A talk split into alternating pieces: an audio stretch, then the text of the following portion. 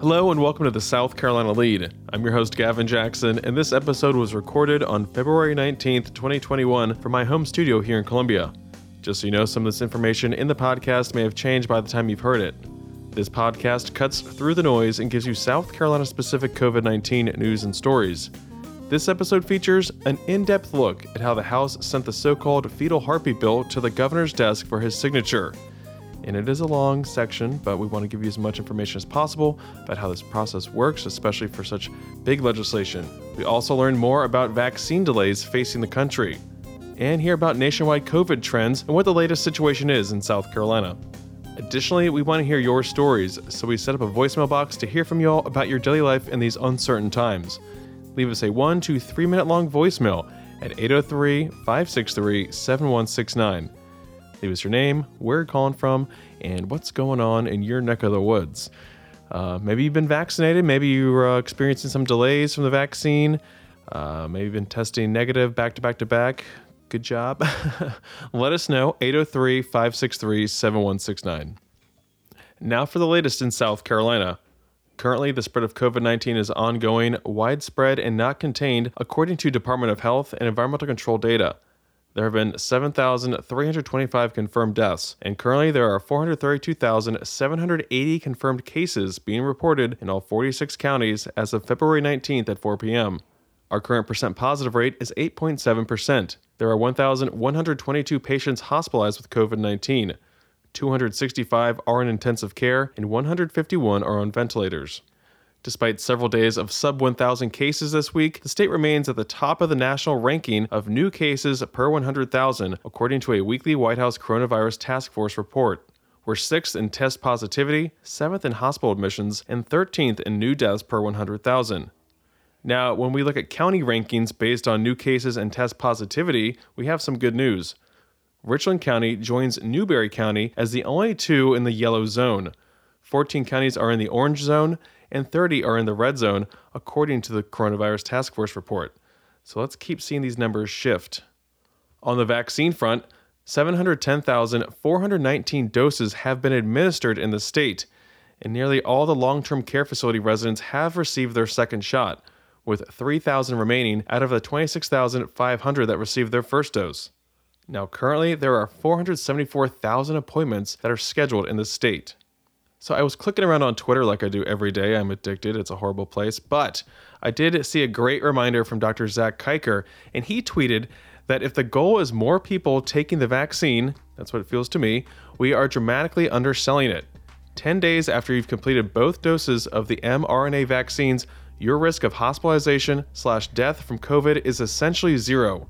Why aren't we talking about this more? And that's coming from the medical director of emergency medicine at Prisma Health Baptist Park Ridge.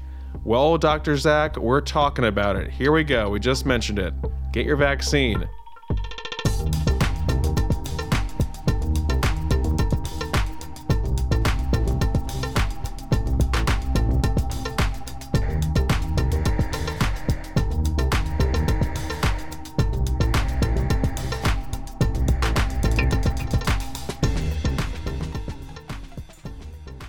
So, this is a big section. I know that. Here we are, week six of the 18 week legislative session, and it's concluded with a major legislative victory for Republicans with the passage of Senate Bill 1, known as the Fetal Heartbeat Bill, that outlaws nearly all abortions in the state, with exceptions for the life of the mother, fetal fatal anomaly, rape, and incest, with the latter two requiring an abortion doctor to notify the county sheriff of the alleged sexual assault.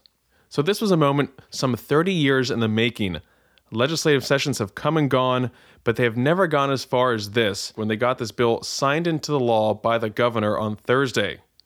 However, it's already being challenged in federal court. U.S. District Court Judge Mary Geiger Lewis granted a 14 day temporary restraining order blocking the abortion ban. Friend of the pod Jamie Lovegrove reports that it will be renewed ahead of a March 9th hearing. But let's recap the events leading up to that in the House, where a key vote took place on Wednesday. Before our debate got going on Wednesday, House Democratic leader Todd Rutherford took to the well of the House to announce that nearly all of his 43 fellow Democrats would not be participating in the debate, saying other pressing issues such as the pandemic should take priority over a constitutional challenge to abortion law. 8,000 people in this state have died because of COVID 19. And yet, in this very body, we serve with people that believe that the government should not make people wear masks. It's a form of mind control. They don't want the government to tell them what to do with their health care. Yet we sit here today proclaiming life. A Senate bill, which is number one. And for those of you that don't know, number one means that was the first bill up, the first bill they dealt with. Not 8,000 deaths, not 1,200 deaths because of opioids, but the fetal heartbeat bill. The Democratic caucus is here to proclaim that we are tired of it, that we are tired of the hypocrisy, that we care about life until death, that we care about birth, we care about life, we care about people eating, people not dying because they can't get vaccines, people not dying because they can't get tests, people not dying after they're born. We don't believe that life begins when science says it does not. And we more firmly believe that we are here to take care of people. I believe it's somewhere in the Bible that states that judge ye not by your words, but by your actions. And as we look at S1, we can't help but wonder whether we're reading the same text. We can't help but wonder when we look at 8,000 deaths and 1,200 deaths whether we are being mindful of our own actions. And, Mr. Speaker, for that reason, the Democratic caucus will not be with you today. Lone Democrat Russell Ott of St. Matthews, however, stayed behind and spoke on several of his amendments, which were shot down by Republicans. Ott later voted for the bill. So I will not get out of the way of this train as fast as it may be coming towards us. But I do believe we can make this bill better, and I would ask for your consideration on these amendments. I understand where this is going, and I understand what the vote's going to be. But I ask you to search your conscience. I ask you to search your conscience and truly ask yourself is this the best we can do? Because although I am a pro life Democrat, I'm a pro life Democrat for the whole life of the child. So I will be offering amendments that I think speak to that. And I don't think the bill, as it's currently written, does as much as it can do. It wasn't only Democrats' amendments getting shot down, but also Republicans. Why? So it could get to the governor faster. If a bill is amended after passing one chamber, in this case the Senate, it would need to go back to that chamber for members to either concur or reject the amended bill, which could lead to a conference committee which hashes out a compromise, which takes time. And with the new supermajority in the Senate, which made this law possible in the first place after they picked up two seats in November, no one wanted to see that even if it was from a fellow Republican. Representative Jonathan Hill, a far right Republican from Townville, attempted to remove the exception for rape and incest, which would have been a huge deal breaker for the bill. The move was rejected. The House then moved to vote on the bill, but instead, cloture was invoked, which gives each side an hour to speak for and against the bill. Hill then took to the well for a winding speech about population control, including that of minorities. He ended up by giving a little state of play. Folks, we're not championing the pro life cause. And when we put forward a bill and when we rush it through and when we exclude debate and we exclude amendments, and I'll confess, some of I didn't get some of my amendments on the desk fast enough, and uh, and I thought some other people here on both sides of the aisle were going to have amendments that they then subsequently withdrew unexpectedly. And so we've we've shut out all opportunity for actually having a vote in this body today on whether we want to allow rape and incest exceptions. And so you're forced into the situation, and I'm forced into the situation of either vote for the bill as is or oppose it. Yes, forced into a situation indeed. Hill later abstained on the vote. But he was not finished. 20 minutes later, Hill, furious that he couldn't introduce his amendments, walked out of the chamber, throwing those amendments on the ground and then over his head as he walked down the center aisle, drawing boos from his colleagues. And if you haven't seen the video from friend of the pod, Maayan Schechter, it's on Twitter. Check it out. She said it was the craziest thing she'd ever seen. I was right there, but I was looking at my phone, missed the whole thing. She got the video. Check it out on Twitter for the full effect. But House Speaker Jay Lucas condemned the childish act. We are a legislative body. We have debate. We listen to Ms. Cobb Hunter. We listen to Ms. Johnson, who made an eloquent speech. We are not children. We do not throw tantrums when we lose. Ms. Cobb Hunter can attest to that more than anybody else. She has lost, but I have never seen her act like that, Ms. Cobb Hunter. Now, be aware that Hill is no longer a part of the Republican caucus in the House and has few allies in the chamber. There were no plans to censure or expel him for his actions, but later he was forced to return to the chamber. More on that in a moment. Speeches continued for and against the bill, including one passionate speech from Aiken Republican Melissa Oremus, who shared her own experience of getting pregnant at 16 and choosing to keep the baby. This is about three minutes long and emotional, but it illustrates the challenge many women face. But when we talk about a woman's right to choose, why don't you actually ask a woman who has been there? As I hear the applause and the grandstanding outside, I'm actually just appalled I thought the change was made in here. I thought that is why we drove to Columbia every day, so we could make that change. So maybe from my perspective, you can understand that I've been there, like so many other young girls. When I was in high school, I was at the top of my class, doing what teenagers do, maybe had a little fun one night, too much, and uh, found myself with child. I didn't know who to tell. I didn't know who I could turn to. I just know I was 16. I was raised by a single mom raising three kids on one income, and the last thing she needed was another mouth to feed. All my friends that were, you know, around me said, "Have an abortion."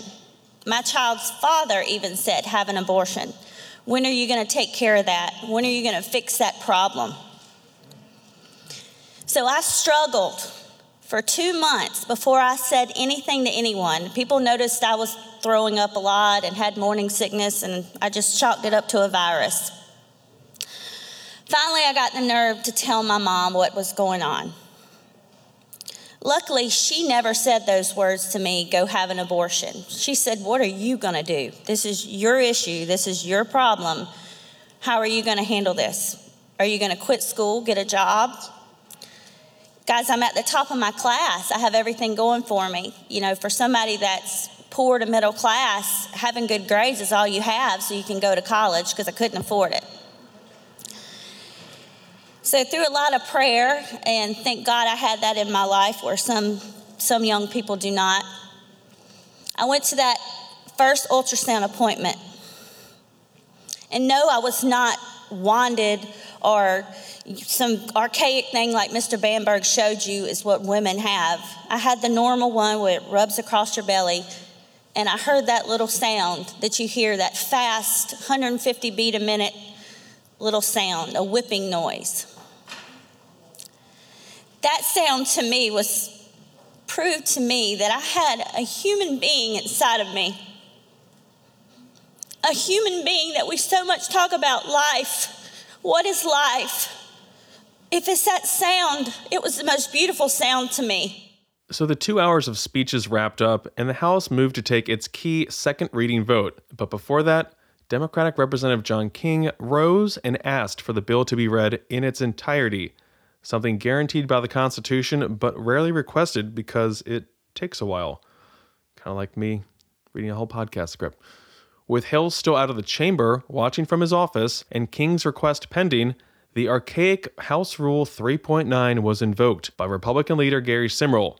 What is House Rule 3.9? Well, it requires in part that any member absent and without leave must be brought to the chamber by the sergeant at arms. The outer doors of the chamber were then closed. Members weren't allowed to leave the second floor of the House, and after a roll call vote to determine who was absent, Speaker Lucas enforced the rule. All right, Sergeant. Sergeant, you got a list of the members who don't have leave. All right. All right, all members are to stand at ease until the sergeant goes out and retrieves those members who don't have leave. The doors will be locked. All right, at this point, things are obviously a little crazy in the House. We had the Democrats walk out, and later walk back in to give speeches and vote against the bill. We had a temper tantrum and a flurry of papers. Then this House of Cards slash Veep moment, however you want to describe it, took place. There were 13 members who were absent, but of course the focus was on Representative Hill, who then decided to leave his office on State House grounds and head back to the chamber. He got there and was told that he didn't have to go back in because he wasn't in violation of the rule. I know because I caught up with him afterwards. But he later went back in anyway, and the rule was rescinded. House members then voted 79 to 35, largely along party lines, to pass the bill. A final procedural vote, also known as third reading, took place Thursday, with the bill passing by a similar margin. But this time, instead of Democrats holding a press conference in the lobby, it was a crowd of supporters and Republican lawmakers gathered for the bill signing. The bill was walked over from the House to the Senate to be ratified in a showy display that usually takes place in the Senate President's office, and then the signing was set for 12:30. It was delayed for nearly an hour while the Senate continued debating a COVID liability bill. Eventually, the governor appeared and the event began, with the Senate, which could have taken a recess, still in session though Berkeley Senator Larry Grooms, who sponsored S1, was present. Today, in just a few moments, we're about to do something that I spent a quarter of a century to do, and that is to shut down the abortion industry in this state. And too many times there's been friction between these two bodies, but on this we're united. On this we stand together. On this we will give our unborn citizens the protection, legal protections God has given them life. We will now offer them the legal protections. We stand here today united as one South Carolina behind a pro life governor who's about to pull that pin out. So, again, 30 years in the making, big production here, zoom through the Senate and the House, signed by the governor. And abortions were halted in the state as of the governor's signing of the law. They were halted for all of one day, that is, until Friday, when U.S. District Court Judge Mary Geiger Lewis in Columbia granted a 14 day restraining order, starting what is expected to be a years long process for the law. Meanwhile, abortions can continue as planned in the state. You may remember Senator Sandy Senn saying that no babies, technically embryos at six weeks, will be saved because of this bill. Only taxpayer money will be spent defending it. Remember, Roe v. Wade is the law of the land, and federal law supersedes state law, such as the fetal heartbeat bill, which Planned Parenthood South Atlantic and the Women's Clinic of Greenville say is in violation of Roe. I'll have more of a national perspective for you on this law on Tuesday. And as we wrap up this very long politics section, I want to give a shout out to Patrick Warren, who on Twitter said, SC Lede Pod is gonna be lit. Yes, thank you, sir. And as you know, we are always lit. Indeed, we are so lit today that we had to skip our business section because our politics section was just so lit.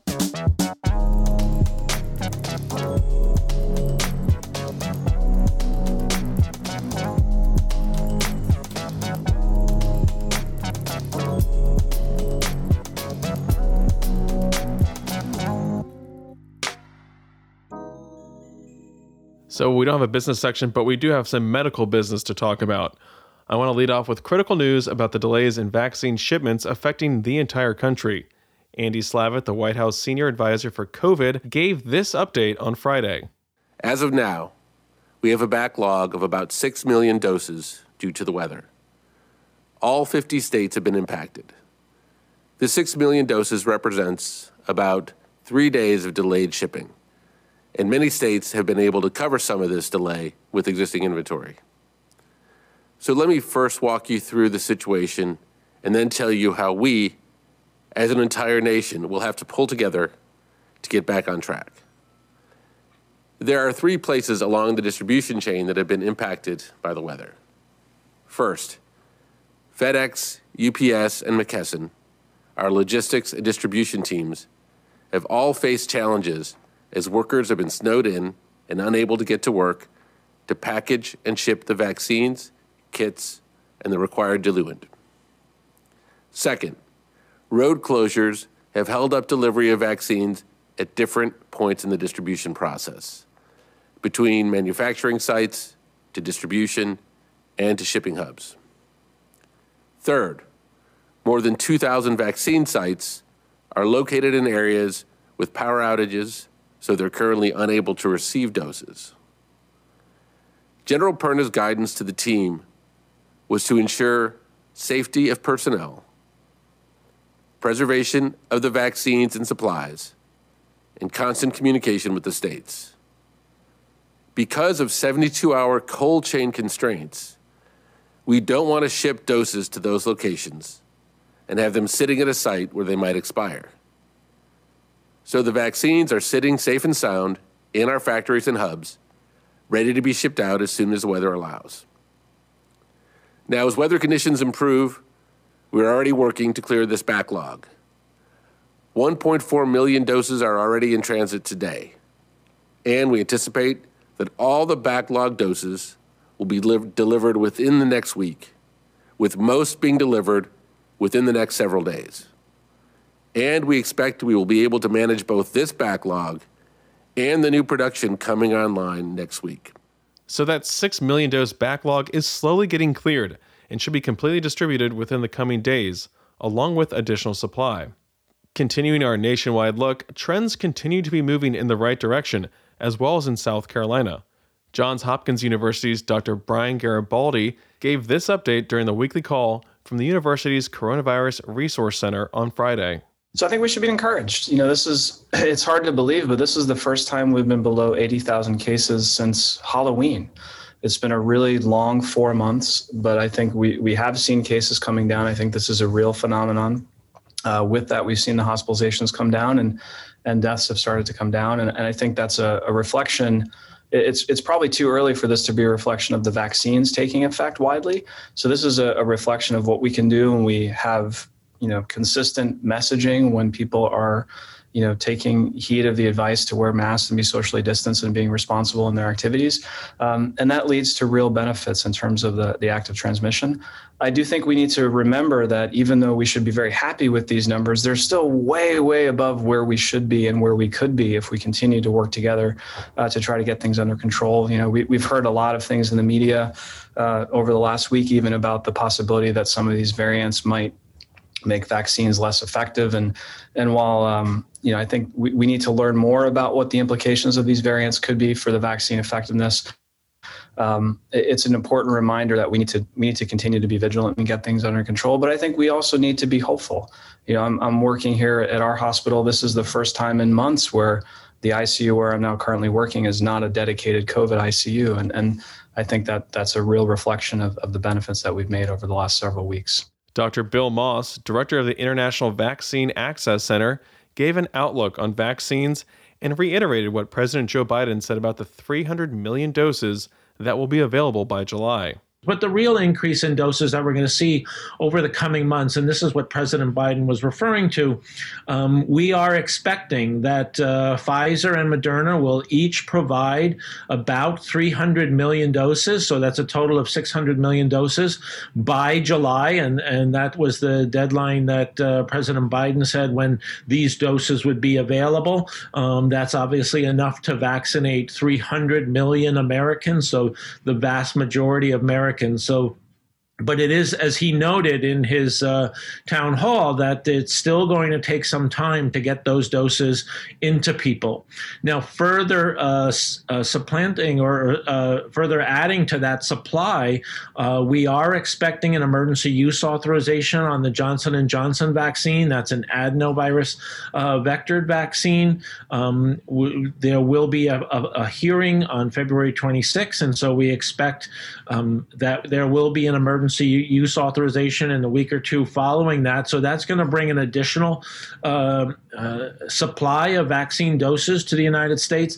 And then down the line, maybe in, in another, in a couple months, we'll see the AstraZeneca and Novavax vaccines also receiving emergency use authorization in the United States. So we will, in the coming months, have sufficient number of doses to vaccinate all those who need or want uh, to be vaccinated in the United States. Then the issues are going to change. They're going to be certainly the delivery issues, getting those doses into people and then dealing with the uh, the mistrust and hesitancy and trying to build that that confidence in the vaccine. Dr. Moss also said that there are increasing reports that there may be higher levels of protection after a single dose of the vaccine. But should the first dose be more of a priority now that we know efficacy rates are stronger than first reported? Moss explains. Obviously, what we know best about these vaccines comes from the large phase three trials in which uh, uh, participants received two doses at very specified time periods. And that's where kind of our best information on on uh, the effective uh, efficacy of these vaccines comes from. But but it's correct. We are learning more about you know the potential protective uh, efficacy of a single dose. You know we've we've ta- there's been excitement about the Johnson and Johnson vaccine because it was promoted as a single dose, but that had 72 percent efficacy. Uh, you know in the United States, um, and so it looks like with some of the recent evidence, if it holds up, that the protective efficacy efficacy of a of a Pfizer vaccine may be even higher than that after a single dose.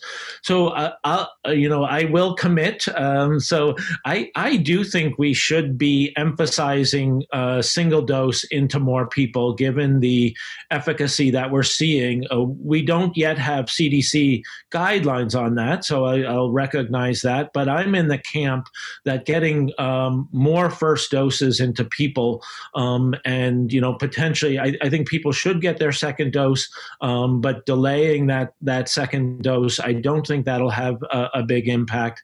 So I'm uh, I'm on the side of getting more first doses into people um, and and waiting on those second dose.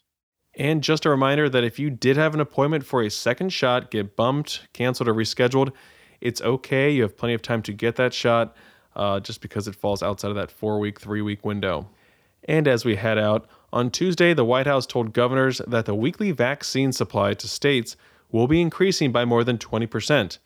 The amount going to pharmacies will double to 2 million. And remember what Dr. Kiker said, once you are fully vaccinated, your risk of hospitalization slash death from COVID is essentially zero.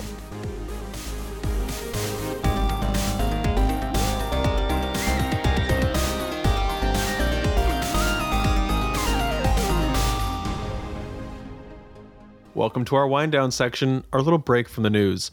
Ah, really needed after that one. We talk about life during the pandemic and want to hear your stories as well. Tell us if you've gotten the shot, how your experience is going with it, any side effects. Uh, if you're still working, how school's going, spring break plans, Cancun, whatever. 803 563 7169. Leave us your name, where you're calling from, and what the weather's like in Cancun.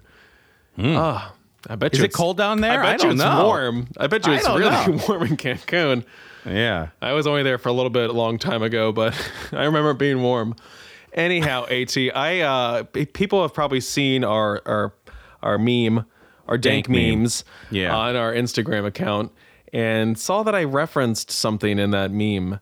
Mm, yes. Uh, the record. w- there, there's there's a reckoning uh, Hmm. for records being set straight today. So we've got a little battle on our hands. Hmm. Um, we've gotten a call of someone who who's a huge Gavin fangirl, and I mean, she called us both handsome. Yes, sure, take it. okay, I'll take it. We'll both I'm, take I'm it. not going to argue with someone doing that, right? Uh, whatever. But then, Uh-oh. then someone who will not be named. Well, his name's Logan. He lived in my basement. Oh, um, he called in to try and set that record straight. Well, we got another call from our fangirl This to is set like his record setting straight straight. I okay? feel like I'm on reality television. I think I'm saying that correct. That this is Where's like reality Andy television. Cohen? Where's Andy Cohen? We got to get to the bottom of this. this is how the drama starts. This is how it starts. We're going to be Real Housewives of Leeds soon enough. Oh my god. Well, let's try and put an end to it before it starts.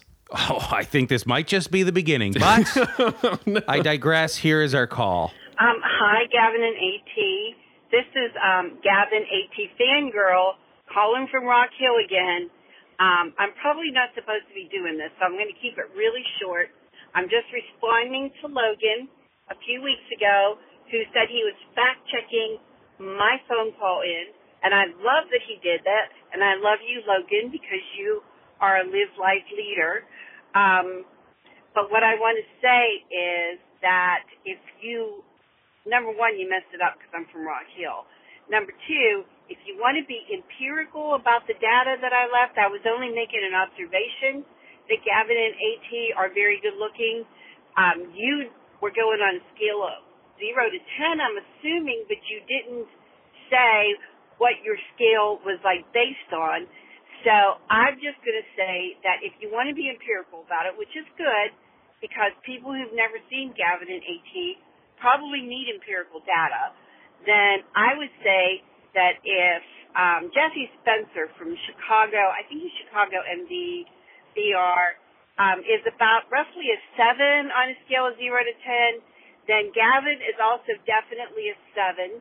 But because you gave extra points for other things, Gavin gets extra points. You said golf skills. I'm going to say intelligence, yes. Personality, yes. Cooking skills, they're extra good, and women love that. AT, I would put him on a scale of 0 to 10. If Rob Lowe was an 8, AT would be a 7. But again, AT gets extra points because of his golf skills, his intelligence, and his, you know, personality, and also cooking.